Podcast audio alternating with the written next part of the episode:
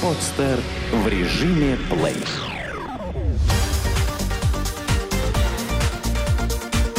Банк.ру. Информационный дайджест. Почему инфляция падает, а кредиты дорожают? Парадокс российской действительности заключается в том, что инфляция в минувшем году снова составила скромные 6,6%.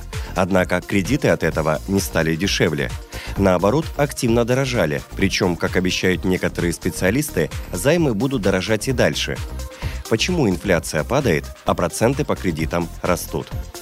Все помнят, какой инфляция была до кризиса. Она исчислялась двузначными цифрами – Например, в 2007 году цены выросли на 11,9%, в 2008 на 13,3%. Кредиты тоже при этом были дорогие, но банкиры кивали на инфляцию. Мол, как только она снизится, кредиты в миг подешевеют. Но чуда не произошло. В 2009 и 2010 годах инфляция упала до 8,8%, в 2011 до рекордных 6,1%. В 2012 году, по предварительным данным Росстата, инфляция составила 6,6%. На стоимости кредитов, как уже можно было догадаться, это никак не отразилось. Они только дорожали.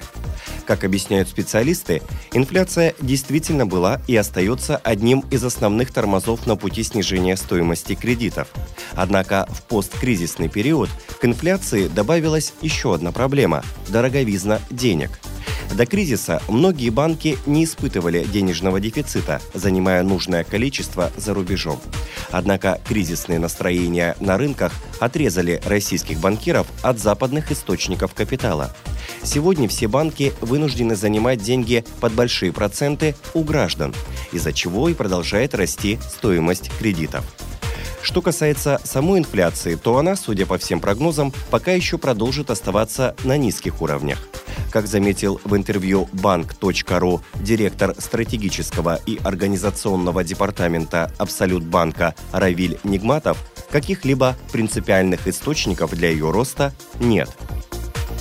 Согласно оценке начальника отдела макроэкономических исследований ОТП банка Родиона Ламиворотова, к концу 2013 года инфляция может достигнуть 5,5-6%.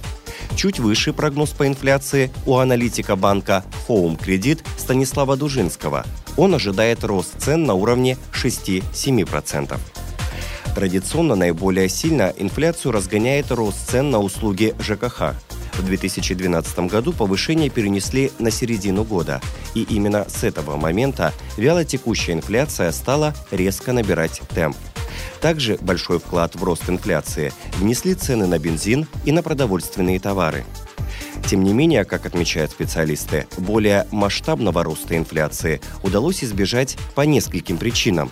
И главное из них – это то, что рост экономики страны стал замедляться. В конце прошлого года замминистра экономического развития Андрей Клепач даже посчитал проблему замедления экономики более острой, нежели риски инфляции. Для населения замедление экономики тоже не несет ничего хорошего, поскольку означает сокращение доходов граждан. Стоит ли опасаться кризиса в этом году? Призраком второй волны кризиса нас пугают с 2009 года, но серьезных экономических потрясений пока удается избегать. По словам специалистов, текущий год также должен пройти без приключений, поскольку принятые развитыми странами меры позволят избежать обвала. Надо отметить, что ситуация в мире далека от идеальной – да, политики США смогли вовремя договориться и отменить так называемый фискальный обрыв, означающий повышение налогов для всех граждан, но на этом, пожалуй, все позитивные новости и заканчиваются. Безработица в еврозоне побила очередной рекорд. В ноябре 2012 года она достигла 11,8%. В зоне действия евро армия безработных уже превысила 18,5 миллионов человек. Для сравнения, в России в сентябре-октябре без сидели всего 4 миллиона человек или 5,2% от экономически активного населения. Несмотря на рост безработицы, ведущие страны еврозоны продолжают добиваться сокращения расходов, что еще больше усугубляет сложную ситуацию. И хотя прогнозы о развале ЕС звучат сейчас реже, подарки данный регион нам еще преподнесет. А пока на первый план выходит угроза замедления мировой экономики. Организация экономического развития и сотрудничества понизила свой прогноз роста мирового ВВП. Если поначалу эксперты ожидали рост ВВП в 2012 году на уровне 3,4%, а в 2013 на уровне 4,2%, то нынешний прогноз уже выглядит так. В 2012 году рост составит всего 2,9%, а в 2013 – 3,4%. Тем не менее, как полагают эксперты, масштабного кризиса удастся избежать. По словам трейдера банка Globex Сергея Четверякова, предпринятые в течение 2012 года регуляторами еврозоны, США, ряда азиатских стран меры дают основания ожидать вялотекущей рецессии, но не обвала экономик отдельных стран или мировой. Аналитик банка Home Credit Станислав Дужинский подчеркнул, что вероятность негативного сценария есть всегда. Но пока цена на нефть высокая, она довольно небольшая. Как изменились акции банков за прошлый год? Лучше всех в 2012 году выглядели акции Сбербанка, которые принесли инвесторам 17% прибыли. Принципе, это не так много, учитывая, что крупнейший банк страны заработал по итогам года рекордные 350 миллиардов рублей чистой прибыли. Надо отметить, что 2012 год для держателей банковских бумаг выдался более успешным, чем 2011. Позапрошлый год большинство акций банковского сектора закончили в глубоком минусе. Банк Возрождения потерял 61%, ВТБ – 42%. В 2012 году тоже были отрицательные значения, но отдельные бумаги смогли выбраться в плюс. Акции Росбанка прибавили по итогам года 13%, Сбербанка – 17%. Для Сбербанка год был довольно плодотворным. Крупнейший банк приобрел швейцарский банк SLB, австрийский VBI, турецкий Денисбанк и заработал чистой прибыли в размере 350 миллиардов рублей. Целом 2012 год начинался для всех хорошо. Акции многих банков росли как на дрожжах. Однако к весне стали усиливаться слухи о выходе Греции из ЕС и распаде еврозоны, что послужило началом массовых распродаж.